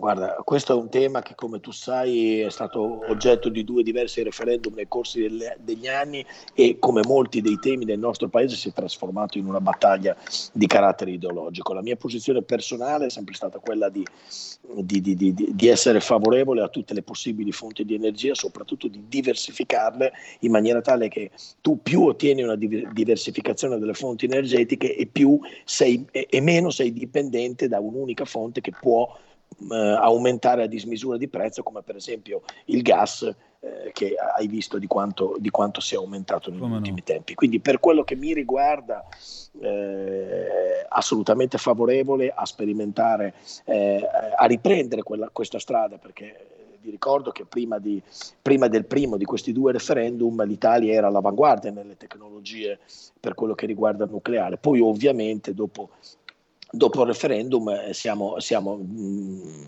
abbiamo abbandonato questa strada, strada che invece è, sta- è- è- stata proseguita, devo dire, con alterne fortune eh, da molti paesi del mondo, Stati Uniti, Giappone, Francia, per quello che riguarda l'Europa, che ha ancora molte centrali, e mh, come dire... mh, eh, con molta meno convinzione da altri paesi come per esempio la Germania che eh, sta dismettendo le ultime centrali eh, nucleari in qualche modo. Io credo che eh, un nucleare, fra virgolette, pulito, di nuova generazione, più tecnologico eh, e sicuramente più sicuro possa essere una strada eh, ancora da percorrere, quello sì. Però però attenzione, non può e non deve essere l'unica strada, non possiamo buttarci eh, su un'unica direzione, dobbiamo affiancare eh, le eh, fonti di energia tradizionali che già vi sono e che costano sempre di più, come il petrolio, come il gas. Eh, eh, dobbiamo affiancarle a un nucleare di nuova generazione più pulito e soprattutto non dobbiamo evidentemente eh, abbandonare la corsa verso le rinnovabili che sono davvero l'energia che sono davvero l'energia del futuro, cioè tutte le energie di cui ho parlato prima sono comunque delle soluzioni transitorie nei confronti di quella che sarà e deve essere a- lungo- nel lungo termine la vera soluzione, che è quella delle energie rinnovabili, cioè delle energie che sono nello stesso tempo pulite e che non si esauriscono e che si possono in qualche modo ottenere con costi anche ambientalmente sostenibili. Certo, poi, come diceva, come diceva Keynes, nel lungo periodo siamo tutti morti, quindi è difficile eh, sapere quale sarà eh, l'approdo, l'approdo esatto. L'importante è mantenere una diversificazione, mantenerne più di una. Non buttiamoci su una strada che poi non dovesse essere quella giusta, oppure eh, dovesse essere una strada eh, in, in qualche modo con, con dei blocchi tipo, tipo per esempio paesi produttori dell'uranio che ti, che ti- ti stabiliscono dei prezzi, dei prezzi impossibili e dopo finisci nelle loro mani. Quindi l'importante è mantenere un ventaglio di possibilità differenziate, di alternative, fra le quali, secondo me, come giustamente osservavi tu, eh, un nucleare pulito e di nuova generazione è sicuramente una strada da riprendere in considerazione nel nostro paese. Siamo in conclusione, abbiamo solo due minuti. eh, volevo solo fare un passo indietro sul tuo articolo di qualche giorno fa. Hai parlato del gruppo bancario Credem e mi ha colpito, ho letto, leggo 6.600 dipendenti, il 92% dei quali hanno già un contratto eh, di smart working attivo. È uno degli aspetti dei cambiamenti eh, più importanti che ci aspetta quindi. Lo smart working, Sì. telelavoro, lavoro leggero.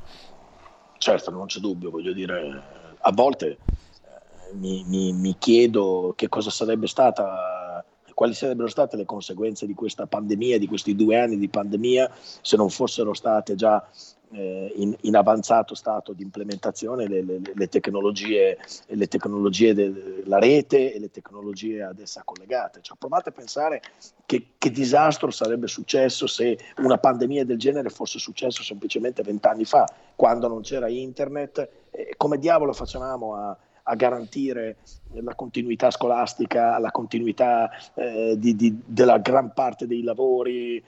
Come, come si sarebbe fatto? Cioè, sarebbe davvero, saremmo veramente, eh, dire, eh, finiti nel Medioevo per, per tutta la durata della pandemia. E invece grazie alle, alla rete e alle, e alle, tecnologie siamo riusciti in qualche modo a supplire. Certo non è la stessa cosa, non è la stessa cosa della presenza.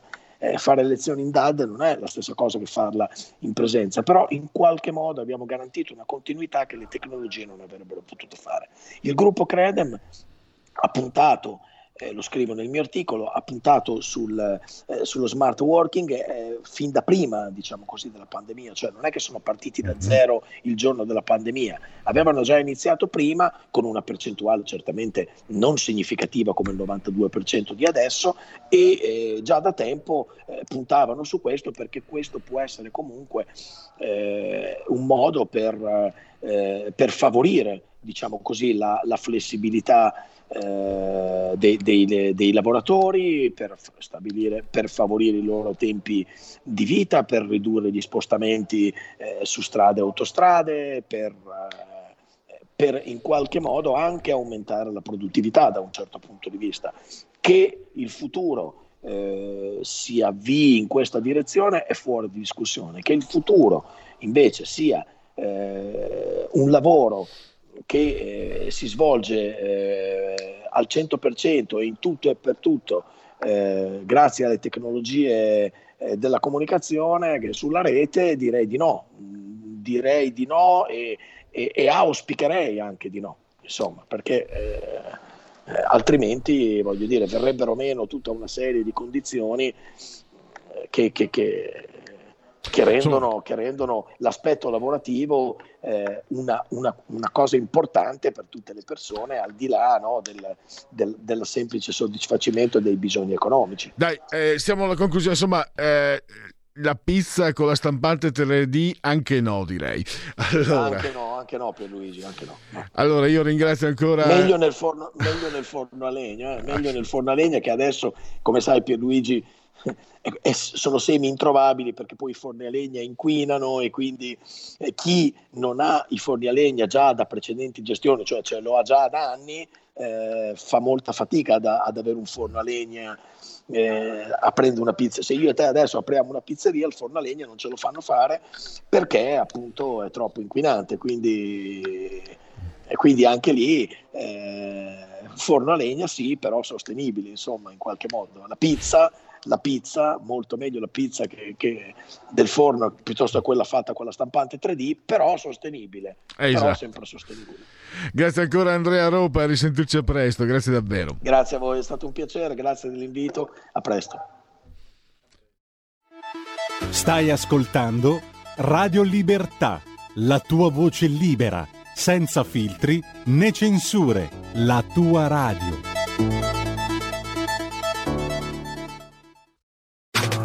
Stai ascoltando Radio Libertà. La tua voce libera, senza filtri né censura. La tua radio.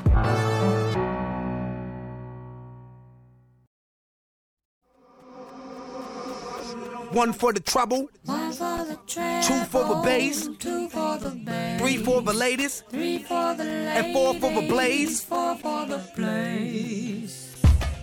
Yo, yo, yo, it's that heat that heat, that heat, that heat.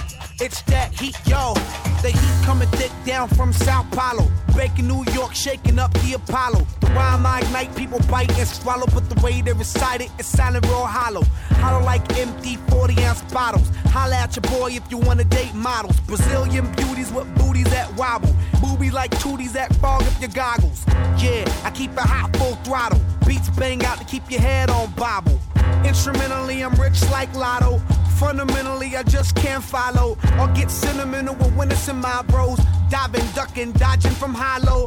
Point bullets that turn bodies into John Doe's. I stay positive and rock mics cause I go one for the trouble, the trouble, two for the bass, the bass, three for the latest, the latest, and four for the blaze, the blaze. Slow down, baby. That heat, that heat, that heat, it's that heat off the clothes, get mellow. Relax your soul, get mellow. Unwind spine, get mellow, mellow, get, get mellow. Slow down, baby. It's that heat, that heat that heat. It's that heat, that heat, that heat. It's that heat, that heat, that heat. It's that heat, yo. It's that heat coming in slow motion. Barbecue your body, keep your body straight roasted. Light skin get the suntan lotion. Dark skin honeys in the sun with no commotion. You can catch me chilling by the ocean with Brazilian feminine sipping on potions. Girls looking like cinnamon toast, and I got a little chocolate for your cinnamon toast. I got the notion to get real close. That's a little self promotion, don't mind if I boast. Baby, I could be your favorite host. Break you off with a single or a freaky double dose. Just don't catch no emotions. I'll bring heat from coast to coast. Beats and rhymes is my devotion. I'm turning MCs into ghosts when I talk about one for the trouble and two for the bass and three for the ladies and four for the blaze. Slow down, baby. It's that heat, that heat. Take off your clothes, get mellow. Relax your soul, get mellow. Unwind spine, get mellow, mellow, get mellow. Oh, Slow down, baby. Yo, it's that heat, that heat, that heat. It's that heat, that heat, that heat. It's that heat, that heat, that heat. It's that heat, yo. Potuta, potuta, heat bo da bo do da bo do da Heat, boom boom boom boom.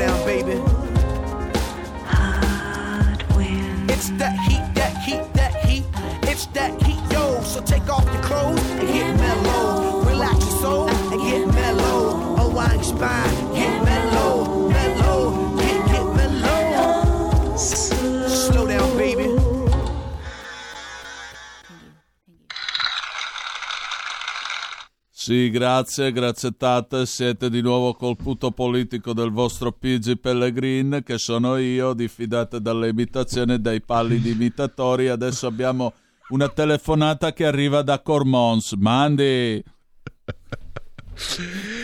Eh, dov'è? Chi è? Ciao? PG, sono PG. Allora io adesso mi immedesimo in una figura caratteristica del territorio eh, tra, tra Venezia e Padova. Chi è io? Chi è io? Chi è? io? Che roba Chi è io? sta cosa? Eh, l'ho sentito con le orecchie. Il Poiana, che è? Nel cuore del Veneto non Eh. si dice chi sei Eh. o chi è. E Chi è come- io? Chi è Chi è io? Chi è io? Mia. Eh, E lì dà l'idea già di, di una- di un habitat, di un humus particolare. Vabbè, tra meridionali ci capiamo, non ti preoccupare. Senti, eh, no, vi comunico che intanto alla Camera a quanto pare Tajani sta vedendo Conte, eh, mi segnalano, per cui il discorso qui mi sa che oggi non porterà a nessun risultato e mi pare che eh, domani probabilmente al netto, ripeto, di eventuali riunioni notturne e sorprese dell'ultimo minuto in stile molto primo repubblicano non ce ne saranno. Vorrei chiudere questo piccolo intervento ringraziando Pelle per la tua ospitalità e cortesia, eh, co- ricordandovi quello che ha detto Enrico, De, eh, Enrico sì, Ciriaco De Mita. Enrico De Mita è stato professore mio all'università. Ciriaco De Mita intervistato al TG2 quando gli è stato chiesto della candidatura di Silvio Berlusconi lui ha risposto chi? E poi dopo, quando la collega lo ha incalzato chiedendogli se ci fossero dei quirinabili, lui, l'uomo che col famoso metodo De Mita in un solo giorno portò Cossiga al Quirinale, ha risposto non ne vedo nessuno. Quindi prendete, prendete nota perché non si esce vivi dalla Prima Repubblica. Prego, Pelle. Tu hai detto Casini, quindi. Mm, eh, sì, sì, previsione. Eh, il direttore eh, svicolato. Federico, Federico non... Non ne ho la più pallida idea. No, Federico, Federico ha detto la Juventus. Sì. Platini. Cioè, Platini come il ragazzo di campagna. A posto Diciamo siamo. che io adesso sono stato anche un po' come mi è sempre. Probabilmente queste, mh, questi passaggi determineranno i rapporti tra le forze politiche Beh, e l'operato di governo. È quello che c'è da interrogarsi, come ha fatto più di qualcuno, se Mario Draghi. eh, Giulio Cainarca, il direttore, sempre sia lodato gran direttore. Eh, diceva la figura, la figura borbonica e il re, è proprio lì, è proprio- mi sa che l'ha centrata. Eh, cosa può diventare Mario Draghi con tutti i poteri che gli, ave- che gli arrivano Ecco, anche tu dall'esterno? come al solito sai vendemmiare le parole nella grande vigna del vocabolario hai usato l'attributo borbonico. E allora io vorrei ricordare che cosa fu il regno borbonico. No, non sono un neoborbonico, quindi non vi parlerò di primati o altro. Dirò soltanto che il tratto tipico di governo della monarchia borbonica era raffigurabile in tre F, feste, frumento e forca, cioè un tratto paternale sbarra paternalistico. Perché dice sì, abbiamo fatto la prima ferrovia in Italia, la Napoli Portici, sì, ma serviva ai nobili per andare alle ville le regge in quel di Portici. Poi era previsto di estenderla a Nocera, farla arrivare fino a Brindisi, eccetera, eccetera, ma l'utilità, diciamo, per il regno veniva dopo. Prima veniva un'utilità di classe. C'è una telefonata, il paternalismo che è l'anticamera della tirannia. Tra l'altro. C'è... Chi ha il telefono? Pronto? Pronto, buongiorno. Buongiorno. Prego. Buongiorno. Ma io eh, volevo capire questo, ma nel 2022 non si poteva votare quei pulsanti come si fa in tutte le votazioni, invece di stare 200 ore qua appresso a 600 e passa persone. Cioè, voglio capire. Per il voto segreto, credo, sia una questione legata al voto segreto, così mi viene di impronta. È segreto. Mm. Sì, più che altro per questo, più che altro per questa liturgia tipica di avere le schede, la possibilità di esprimersi nel segreto dell'urna, il fatto che non possa essere eventualmente intercettato sbarra hackerato, perché alla fine della fiera, se volete, se volete affidare i vostri segreti alla carta, usate una macchina per scrivere, è difficile che vi mettano un bug o una cimice all'interno di una macchina per scrivere, per quanto nella guerra fredda i russi fossero maestri di queste cose. Secondo il modello riuscivano dalla battuta a capire quale carattere fosse stato premuto addirittura. Resta il fatto che il KGB ha comprato, o il suo erede come si chiama ora non mi ricordo, ha comprato 15 macchine per scrivere per i documenti più riservati, questo nell'anno di grazia 2022. La mia lettera 35 da sotto la scrivania si è messa a ridere e le altre quattro che stanno giù nel garage ridono anche loro quando pensano a questa cosa. Questa non la sapevo proprio. Sì, sì. sì. Mi arriva un mess- messaggio GV, non so cosa sia. Poi intanto ora la borsa fa meno 4. ehm, Ciao Radio Libertà, a me piacerebbe come Presidente della Repubblica la nostra bravissima Giulia Buongiorno, Claudia Abbonata di Bergamo. E... Tu, l'hai, no, tu hai detto Dimmi. chi avresti voluto? Sì, io ho detto, oddio, guarda, non ce n'è uno che mi solletichi più di tanto l'immaginazione, però per questo e questo tanto vale un altro democristiano, Casini. Ah. Io ho detto, eh, visto che nessuno me lo chiede, lo voglio dire. Io tanto tempo fa, avevo, una settimana fa, l'avevo detto. A me, ma è una questione. Adesso rischiamo solo di fare chiacchiere da bar. A parte che nel bar si fanno anche bellissime chiacchiere. Nei caffè di Trieste c'erano Joyce e tutto il resto. Ecco. Paolo Savona, il professor Savona, perché a me, sarebbe, a me, eh, sarebbe piaciuto moltissimo, ma ci pensò a suo tempo proprio Mattarella a depotenziarne ogni possibile eh, affermazione, eh, ovviamente.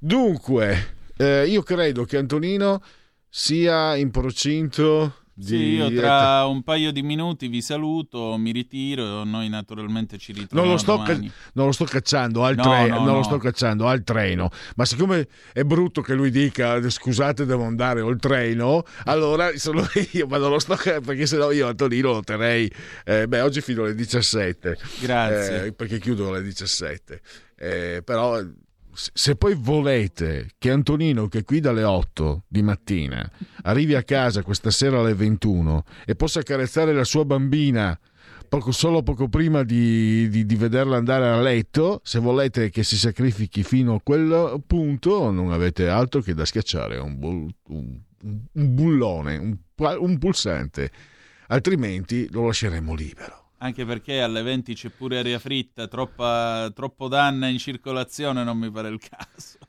Di Danna non ce n'è mai abbastanza. A parte, Eh. a parte che Anna, Anna è, un, eh, è un nome che a me ha sempre intrigato tantissimo. Anna. Meno male. Ma come nome di donna. Comunque, a parte che palindromo, ma Anna... Ah, adesso mi ricordo... Sì, quando ero bambino... gioca- C'è una telefonata, pronto? Pronto? Sì, buonasera, buongiorno. Sì, buonasera, volevo esprimere mie- le due mie preferenze. Prego. Benissimo. Nordio senz'altro. E poi c'è anche il professor Sapelli che è molto bravo. Va bene. Anche non lui. l'hanno mai neanche nominato, diciamo.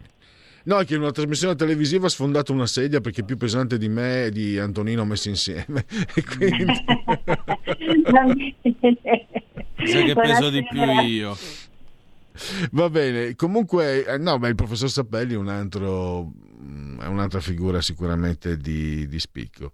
Eh, allora, ringrazio la signora che ha offerto due nomi che purtroppo non, non verranno eletti quasi sicuramente perché quelli, quelli che piacciono a me, quelli buoni, per il Nordio a me piacerebbe, eh, tranquilli, e anche Sappelli. Sappelli per motivi miei personali lo odio, però è un grande, è una grande figura Sappelli e sarebbe un grande Presidente della Repubblica. Ovviamente non verrà mai eletto.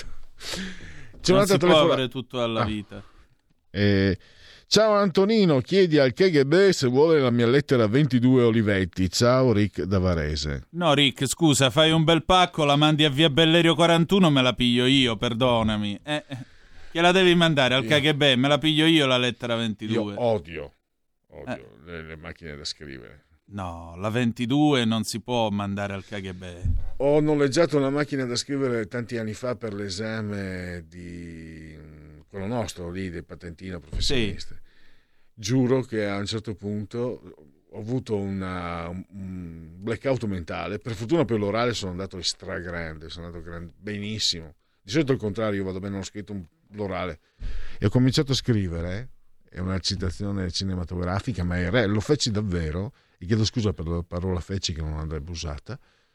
Il mattino loro in bocca, il mattino loro in bocca, il mattino loro in bocca, il mattino No, io in invece, io invece giuro, giuro, c'era una davanti a me, eh, un- una bravissima ragazza, sì, era donna, però insomma, essendo io vecchiotto, lei era più giovane di me, del- di Radio 24, eh, ma era molto brava, e mi ricordo che... Chi, la Bettini, Laura No, eh, Bettini. chi- no, non mi ricordo più francamente. So che mi, mi ricordo che, che si stupì quando vide che effettivamente io avevo Comunque la fogli, salutiamo. fogli, Eh. fogli e fogli del mattino loro in bocca. Guarda, eh, io no, io con la macchina per scrivere ho imparato a usare una tastiera, la amo di un amore eh, perché il primo amore non si scorda mai, ho iniziato con una Lexicon 80 a carrello largo, 18 kg di metallo italiano e soprattutto a proposito dell'esame noi dovevamo essere l'ultima sessione, la 92esima, L'ultima Ah. sessione a fare l'esame con la macchina per scrivere. Quella mattina ci hanno fatto le foto. Ci sono io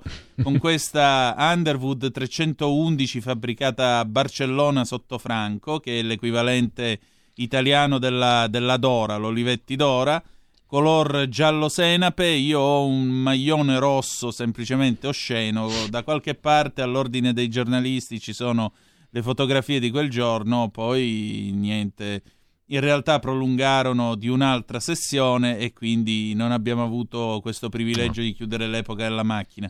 In compenso ho fatto a tempo a vedere gente che piangeva davanti a un nastro consumato che non sapeva cambiare. Cioè piangere letteralmente, eh? no, no per scherzo. E questo dimostra come l'elettronica ci abbia tolto alcuni riti. Secondo me la macchina restava formativa. Il mio rito è questo. Vabbè, quello Penna pure io, lo sai. Penna stilografica. Io odio cordialmente la penna Biro a sfera perché la- la- la- proprio la No. odio di un odio genuino, credimi. No, confesso, cioè la penso come te, confesso che c'è una telefonata? Confesso che la penna Biro ho un, ho un piccolo debole perché per alcuni anni l'ho usata per disegnare e tra l'altro, tra l'altro un, un disegno eseguito da me, un grande for- un formato così, eh, che poi regalai, eh, fu esposto dal corniciaio, corniciaio, la mia compagna per- fece fare la cornice perché doveva essere un regalo e lo espose. no? E pensa un po', entrò un signore e offrì dei soldi. Però- Praticamente offrì, eh, credo, 180 euro, 50 per la cornice, 130 per quello che avevo Però- fatto con la penna Biro. Per le- però vabbè, tu sei un artista e No, ci ho smesso, no, ho smesso, ho Ok. smesso perché, proprio perché non lo sono. Ma la purtroppo. Biro la lascia Però- a quelli senza fantasia, veramente, guarda. No, per Una dise- cosa più triste della Biro non esiste. Sì, ma era per dirti che con mia sorpresa, non so come mi, mi avvicinai, si può disegnare, si possono fare, si possono eseguire disegni. Scrivere, no, scrivere è orribile con la biro, mentre con la, con la stilografica è un piacere. Vabbè, la stilografica è già solo come pennella la carta. Che meraviglia. Ridendo e scherzando, siamo con eh, siamo ai parlamentari, siamo arrivati a Boniardi. Ah, Quindi sempre sono un'altra ora, ora e mezza comincia Eh. lo spoglio. Antonino, c'è il treno che ti aspetta. È vero, io vado. Allora, io vi voglio salutare, voglio ringraziare per Luigi Pellegrin dell'ospitalità e della chiacchierata. Io onestamente mi sono trovato bene, non so voi, ma io sì. Ci diamo appuntamento domani alle 10.35 trattabili sulle magiche, magiche, magiche onde di RPL con Zoom. Avremo il microfono aperto perché commenteremo i risultati di questa prima tornata elettorale per il Quirinale, quindi domattina non perdeteci, al mattino la rassegna stampa, sentiremo un po' gli umori, come è andata eh, quest'oggi, poi alle 10.30, 10.35 ci sarà Zoom, quindi i protagonisti sarete certamente voi. Alle 13 andrà in onda 92. 92 è una trasmissione che io avevo cominciato a realizzare e che racconta il 1992. Questa puntata vedrà Luciano Gelfi, il quirinalista del TG2, che racconterà il passaggio tra Scalfaro, tra Cossiga e Scalfaro. Quindi è una puntata che Bello. dura circa un'ora. Dalle 14 alle 15, prima dell'immenso Pigi Pellegrin che mi sta qua davanti e che mi sta ascoltando, apriremo poi le linee, ci sarà questo eh, Zoom 60 minuti in mezzo ai fatti e parleremo appunto della retorica quirinalizia, quindi faremo un giro tra i discorsi dei presidenti anche con materiale audio-video e ovviamente aspetteremo le vostre chiamate. Quindi la nostra maratona Cainardi continua con questo secondo giorno di elezioni, perché poi alle 15 comincia la seconda, la seconda chiama, è giusto? Correggimi se sbaglio. Alle la seconda 15, chiama mer- sarà domani alle 15. Mercoledì alle 11. Così, Ecco. ho, così ho letto, poi vedremo come andrà, come proseguirà. Esatto, permettetemi di salutare, eh, di ricordare due persone. Il primo è Guido Rossa, che il 24 gennaio del 79 perdeva la vita in un volgare e vile attentato delle Brigate Rosse. Guido Rossa era un uomo giusto che faceva cose giuste e ha pagato per questo. La seconda cosa, ieri è mancato un altro dei grandi protagonisti della commedia all'italiana, Renato Cecchetto, che per molti di voi è stato il mitico Verdirame Augusto da Brescia di Amici miei E atto Amara? secondo. Sì, eh, per forza ci ho piccato dentro. E infatti stasera io mi vedrò il DVD di Amici miei atto secondo e sarà un modo per salutarlo e ringraziarlo delle sane risate che ci ha fatto fare. Di quel film è rimasto soltanto Ennio Drovandi, che era, mm, che era l'assistente della casa di cura. No, c'è eh, anche. eh, C'è anche Moschin c'è- è morto. L'ho letto, ho letto ieri in una sua intervista. Chi? mm, Aber. Ah, e Alessandro Haber, sì, eh, che bel Che vedovo. bel vedovo! È mio! Non si deve mai andare in Germania, Paolo. Ma come? Adelina! Adelina, Impareggiabile Troia! la nostra cara Adelina, moglie amante impareggiabile. Quindi ha amato te più spiritualmente, Paolo, me più carnalmente. Ma come? Ma lei è un parente di Crotone? genio, genio, genio. Quindi niente. È mio! Esatto, sì, del professor Alfeo Sassaroli che avrei visto bene al Quirinale, ma ahimè non è possibile. Grazie per essere stati Grazie con noi. Grazie. E ricordatevi che the best is yet to come, il meglio deve ancora venire. Antonino Danna vi saluta, a domani e grazie ancora Pelle, grazie ancora Federico. Buona Gra- serata. Grazie a te, assolutamente. Allora, io prendo questi ultimi 5 minuti, vediamo se ci sono telefonate o meno, visto che eh, il, grande, il grandissimo Antonino ha evocato anche delle date, allora io vado con i genetriaci del terzo giorno di piovoso, mese del calendario unplugged ovviamente, terzo giorno di piovoso, mese del calendario repubblicano, eh, per tutti è un lunedì, lunes 24 di gennaio, anno domini 2022 o 2022. Dunque, ah, l'imperatore Adriano, che è nato vicino a Siviglia. Avere ragione troppo presto significa aver torto. E tra l'altro da ricordare che viene eh, imperituramente ricordato l'imperatore eh, insieme al suo giovane amante greco Antino. È un po' considerata una coppia simbolo dal movimento LGBT. Carlo Broschi in arte Farinelli, il castrato, la voce regina, il soprano. Paul Julius Möbius, eh, che scrisse scienziato neurologo di Lipsia, tedesco quindi, che scrisse verso la fine del eh, ehm, XIX secolo Inferiorità mentale della donna. Ce l'ho. Non ti dico la faccia della commessa della libreria correva l'anno 1985 e mi comprai questo manualetto. Eh, Arnoldo Foy, la voce, secondo il quale Carmelo Bene non è stato un grande attore. Poi Ernesto Borgnino, in arte Ernst Borgnin, eh, o Borgnain, attore statunitense ma di chiarissima origine piemontesi, un Oscar. Michel Serrault, al ben del vizietto, ma vi segnalo un bellissimo film suo con eh, Nelly e Monsieur Arnaud. John Romita Senior, eh, fumetti Spider-Man, eh, Nico Fidenco, che poi era Nicola Colarossi, legata a un granello di sabbia. Fu il primo 45 giri in Italia a vendere più di un milione di copie. Na na na. Roman Polanski, anzi scusate, eh, era la sposa di Roman Polanski, Sharon Tate, trucidata da Satana Manson. Terribile.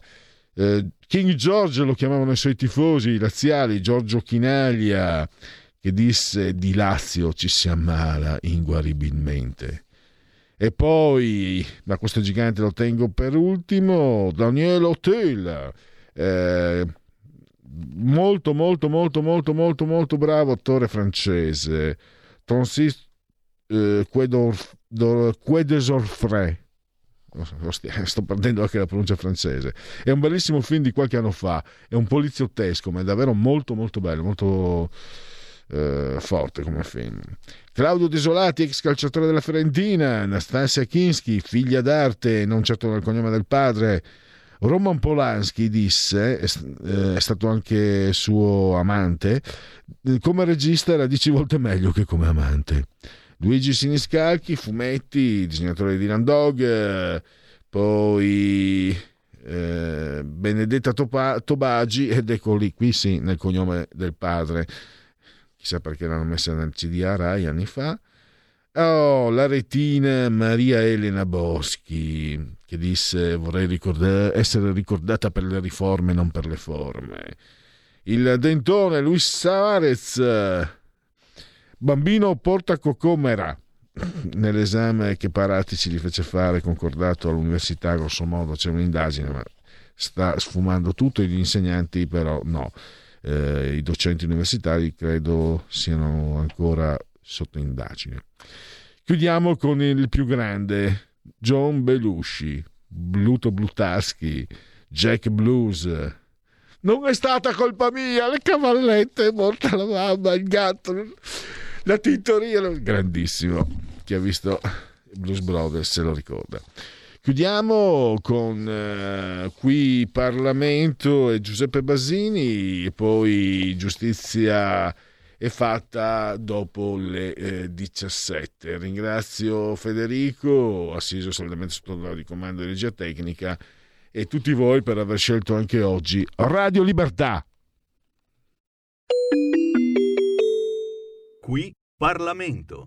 E solo per ricordare all'Aula e attraverso di lei alla ministra Cartabia che in questo momento Rita Bernardini, che non è una ragazzina, sta facendo uno sciopero della fame contro la troppa